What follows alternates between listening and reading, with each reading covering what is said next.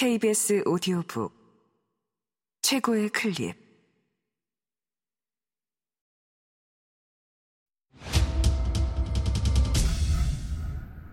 KBS 오디오북.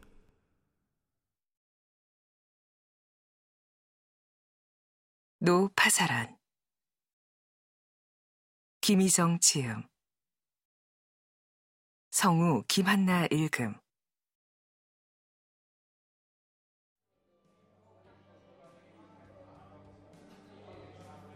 여자가 쓴 웃음을 지었다. 냉장고로 가더니 맥주 캔을 두 개 더 가져왔다. 세 캔을 딴 여자가 종일 물 한 모금 못 마신 사람처럼 달게 맥주를 마셨다. 아쉬운 듯 빈 캔을 탁자에 소리나게 내려놓았다. 여자가 턱을 괴었다. 왼손으로 턱을 괴고 오른손으론 왼쪽 팔을 감싸 하는 여자. 유난히 크고 긴 손이었다. 여자가 말없이 맥주캔을 응시하고 있었다. 몹시 공허한 표정이었다. 여자가 어깨를 말아 움츠렸다. 나는 팔의 상단을 거의 커버한 여자의 커다란 두 손을 멍하니 바라보았다. 손이 갈퀴처럼 벌어져 억세게 자신을 껴안고 있는 모양이었다.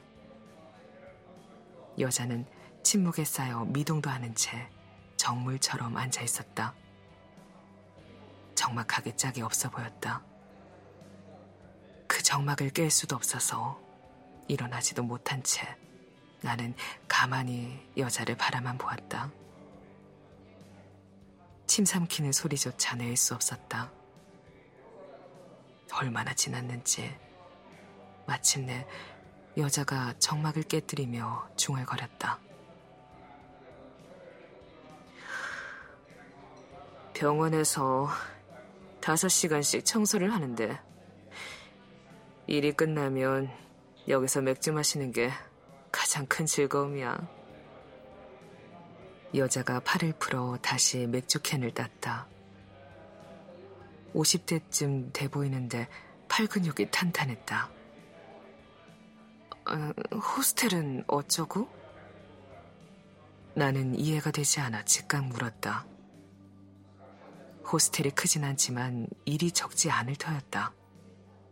2층과 3층에 방이 3개씩 있으니 적어도 매일 방 청소와 타월 따위를 세탁하고 손님들 관리를 하려면 종일 호스텔에 붙어 있어도 모자랄 처지였다. 그래서 기계를 설치해 놨잖아. 너 같은 손님들 때문에. 갑자기 불려올 때도 적지 않지만. 여자가 잊지 않았다는 듯이 멋쩍게 웃었다. 강아지를 20유로에 살았던 아이들이 떠올랐다. 20유로를 주지 못한 것이 내내 마음에 걸려 있었다. 기계에 문제가 있었어.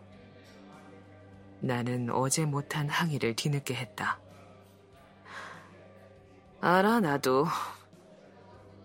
가끔 그런 일들이 있어서 청소하다 말고 불려오곤 해. 작은 동네니 잠깐 집에 다녀오는 걸 봐주지만 어제는 일요일이라서 더 쉽지 않았어. 일을 도와주던 친구가 일주일 전 라만차의 고향 집에 다니러 갔는데 아직도 돌아오지 않고 있어. 그래도 난 그 다섯 시간의 자유를 포기할 수 없어. 여자의 표정이 문득 결연해졌다. 그래도 어제 그녀를 이해해줄 마음은 아니었다. 어제는 미안했어.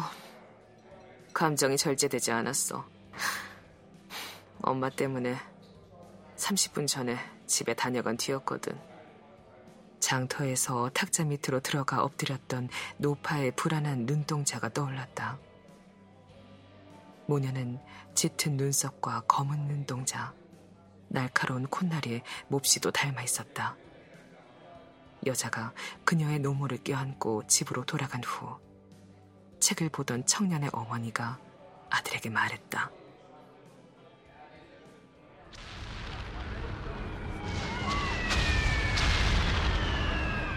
불쌍한 내일에 하필이면 그 끔찍한 날로 돌아가 버리다니. 그날도 오늘처럼 장날이었어.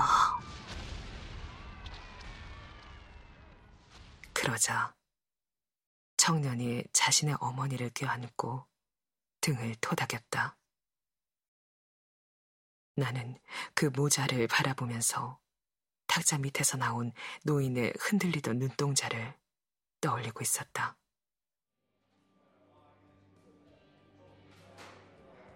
여자가 어느새 맥주를 다 마시고 다시 세 캔을 가지러 일어섰다. 나도 와인 한 잔을 더 주문했다. 남자 셋과 여자 둘, 손님들이 더 들어왔다. 모두 중년 이상의 나이들이었다. 아무래도 젊은 사람들이 가는 바가 따로 있는 모양이었다.